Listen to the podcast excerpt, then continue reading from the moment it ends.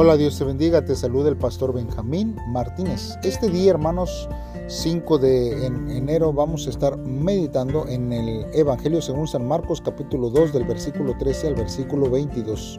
Como título, este devocional lleva el Evangelio de la Gracia. Te invito a que pauses este audio y le pidas a Dios que Él sea el que hable a tu vida a través de este devocional y que Él siga obrando en nuestros corazones. Te invito que si ya lo has hecho así, entonces me acompañes a escuchar lo que la Palabra de Dios dice. La Palabra de Dios dice así. Entonces Jesús salió de nuevo a la orilla del lago y enseñó a las multitudes que se acercaban a Él. Mientras caminaba, vio a Leví, hijo de Alfeo, sentado en su cabina de cobrador de impuestos, y le dijo: «Sígueme y sé mi discípulo». Entonces Leví se levantó y lo siguió. Más tarde, Leví invitó a Jesús y a sus discípulos a una cena en su casa, junto con muchos cobradores de impuestos y otros pecadores de mala fama. Había mucha de esa clase de gente entre los seguidores de Jesús. Cuando los maestros de la ley religiosa, que eran fariseos, lo vieron comer con los cobradores de impuestos y otros pecadores, preguntaron a los discípulos: «¿Por qué come con semejante escoria?». Cuando Jesús los oyó, les dijo: «La gente sana no necesita médico, los enfermos sí. No he venido a llamar a los que se creen justos, sino a los que saben que son pecadores». Cierta vez que los discípulos de Juan y los fariseos ayunaban, algunas personas se acercaron a Jesús y le preguntaron: «¿Por qué tus discípulos no ayunan como lo hacen los discípulos de Juan y los fariseos? ¿Acaso los invitados de una boda ayunan mientras festejan con el novio? Por supuesto que no. No pueden ayunar mientras el novio está con ellos. Pero un día el novio será llevado y entonces sí ayunarán. Además, ¿a quién se le ocurriría remendar una prenda vieja con tela nueva? Pues el remiendo nuevo encogería y se desprendería de la tela vieja, lo cual dejaría una rotura aún mayor que la anterior. Y nadie pone vino nuevo en cueros viejos, pues el vino reventaría los cueros y tanto el vino como los cueros se echarían a perder. El vino nuevo necesita cueros nuevos». Muy bien, hermanos, pues vamos a estar meditando a través de estos versos de la Biblia. Miren, Capernaum, hermanos, era un centro militar clave por las tropas romanas, así como una floreciente comunidad comercial. Varios caminos, hermanos, de importancia se cruzaban en Capernaum y por ellos pasaban los comerciantes que viajaban a Egipto. En el sur o en Mesopotamia, en el norte, hermanos. Y aquí nosotros vemos que Dios llama a Leví. Leví, hermanos, es mencionado aquí, pero se refiere a Mateo, hermanos. Y era el nombre que se le conocía así, hermanos. Así que es el mismo que escribió el evangelio que lleva su nombre. Él era judío, nombrado por los romanos para recolectar impuestos en aquella zona.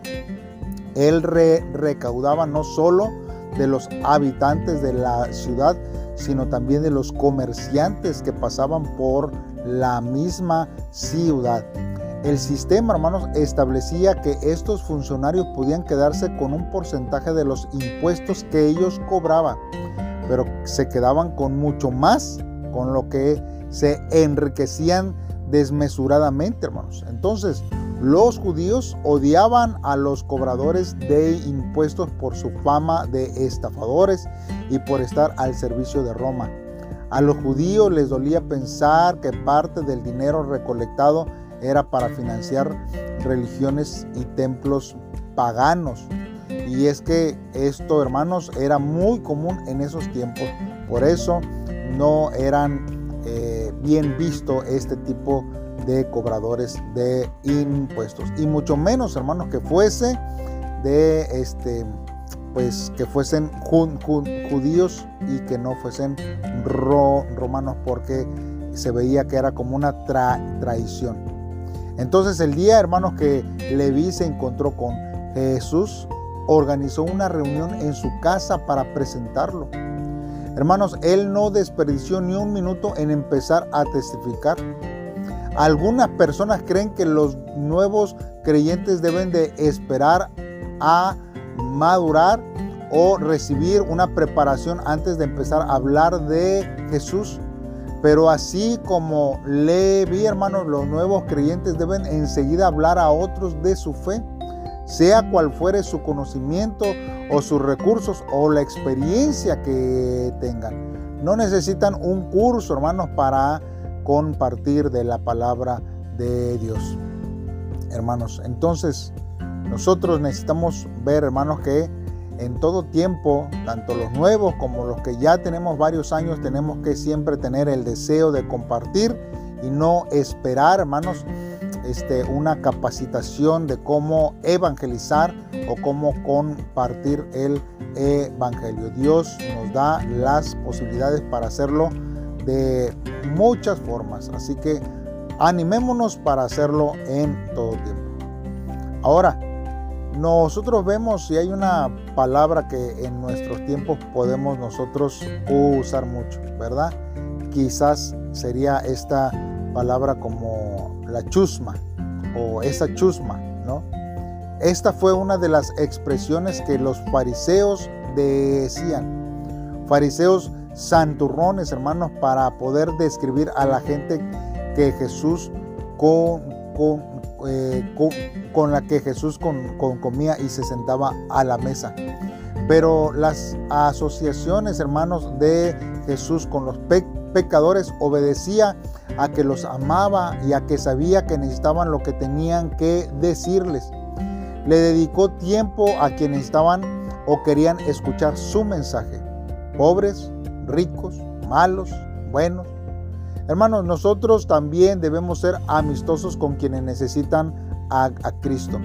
Aunque sean personas que no se vean como la mejor compañía, pero necesitamos, hermanos, entender que ellos necesitan también de Jesús. No importa qué tan malos sean o a qué se dediquen ellos, toda la humanidad necesita conocer a Jesús. Habrá personas, hermanos, en cuanto a su reputación, usted se comporta con negligencia. Quizás, hermanos, esas personas sean las más necesitadas de ver y oír el mensaje del amor de Cristo en usted, a través de usted. Por eso no dude en compartir a otros, sus vecinos, sus amigos, el de la tienda, el de la farmacia, el del Oxxo. Todos necesitan conocer a Jesús. Ahora, hermanos, Juan tenía dos propósitos: hacer que la gente se arrepintiera de sus pecados y preparar la venida de Cristo. Y este fue un tiempo, hermanos, de seria reflexión que incluía ayuno, señal externa de humillación y pena por el pecado. El ayuno, hermanos, despoja al cuerpo de la comida. El arrepentimiento despoja nuestra vida de pecado. Y los discípulos de Jesús no necesitaban ayunar en preparación para su venida, porque Él estaba con ellos. Jesús, sin embargo, no condena el ayuno.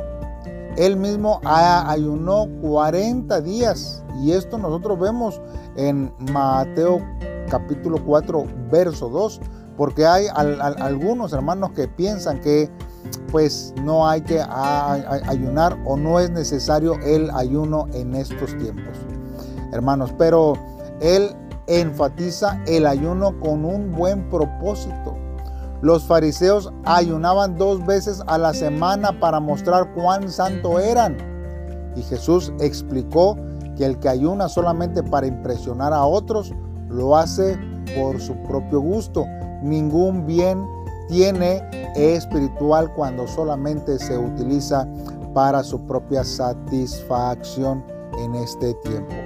Ahora Jesús se comparó a sí mismo con un esposo porque en el Antiguo Testamento el término equivalente a esposa se aplica a menudo a Israel y esposo a Dios que ama a Israel. Nosotros, por ejemplo, lo vemos en Isaías 62:5, dice: pues como el joven se desposa con la virgen, se desposarán contigo tus hijos, y como el gozo del esposo con la esposa, así se gozará contigo el Dios tuyo. Nosotros vemos también en Mateo 25, en los primeros 14 versos, acerca de esto. Y en Apocalipsis 21:2 dice: y yo, Juan, vi la santa ciudad, la nueva Jerusalén, descender del cielo de Dios, dispuesta como una esposa ataviada para su marido. Entonces Jesús utiliza esta forma de comunicación para que pudieran comprenderle de una forma de cómo Dios está esperando este tiempo para que nosotros podamos, hermanos, vivir deseando la venida de nuestro Señor Jesucristo. Ahora bien, hermanos, un odre era una piel de cabra conocida por los bordes para formar una bolsa hermética. El vino nuevo, hermanos, al fermentar con el tiempo, hace que el odre se estire. Entonces el vino nuevo, sin embargo, no puede ponerse en un odre estirado, porque la piel demasiado rígida se rompe. Los fariseos eran tan rígidos como aquellos viejos odres. No podían aceptar que la fe en Jesús no fuera restringida ni limitada a ideas o reglas de hombres. Por eso, hermanos, nuestro corazón, al igual que un odre, se puede endurecer e impedir que aceptemos la nueva vida que Cristo nos está ofreciendo. Por eso debemos de mantenernos nuestros corazones abiertos y dóciles para aceptar la verdad del mensaje, y que esta verdad nos transforme en Cristo Jesús, Señor nuestro.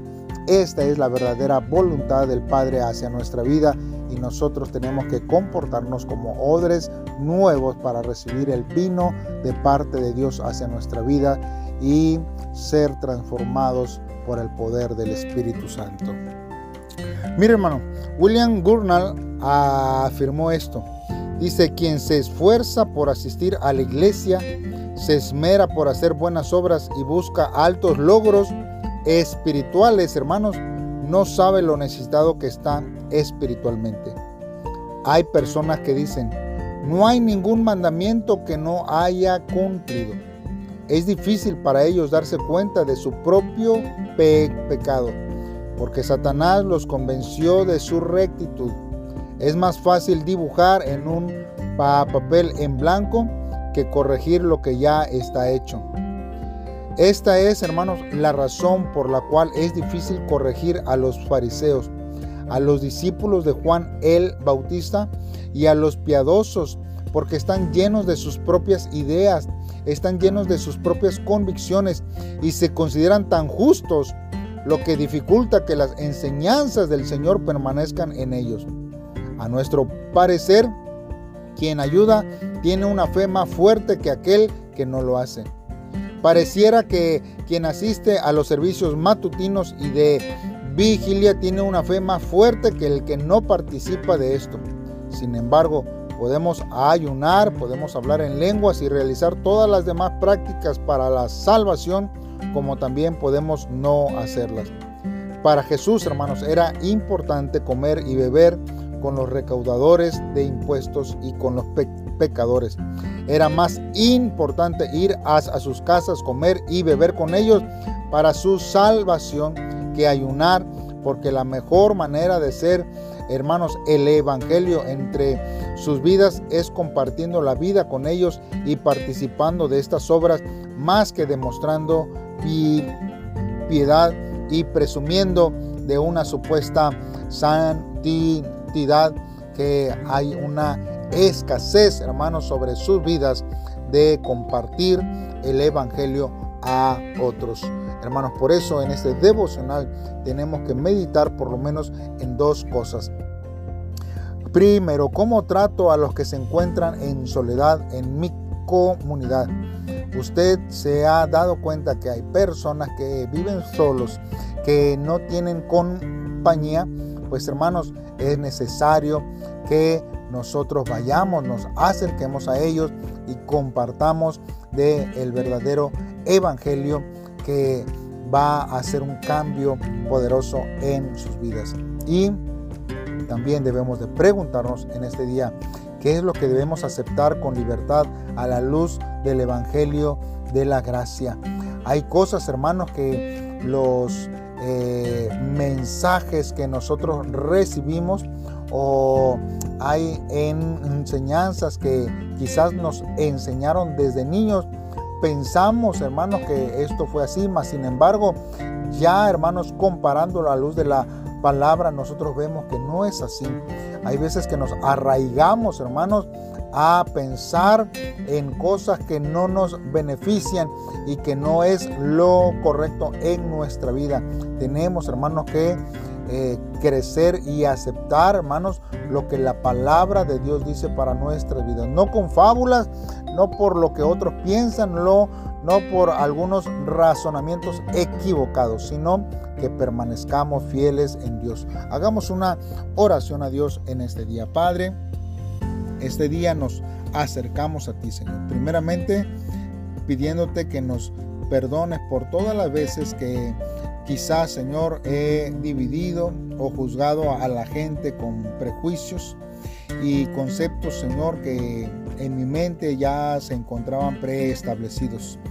Señor, te pido que nos ayudes a ver a las almas que nos has concedido, Señor, con tus ojos y a servir con tu corazón, Señor, porque hay mucha gente que se encuentra alrededor esperando que yo vaya y les hable, Señor.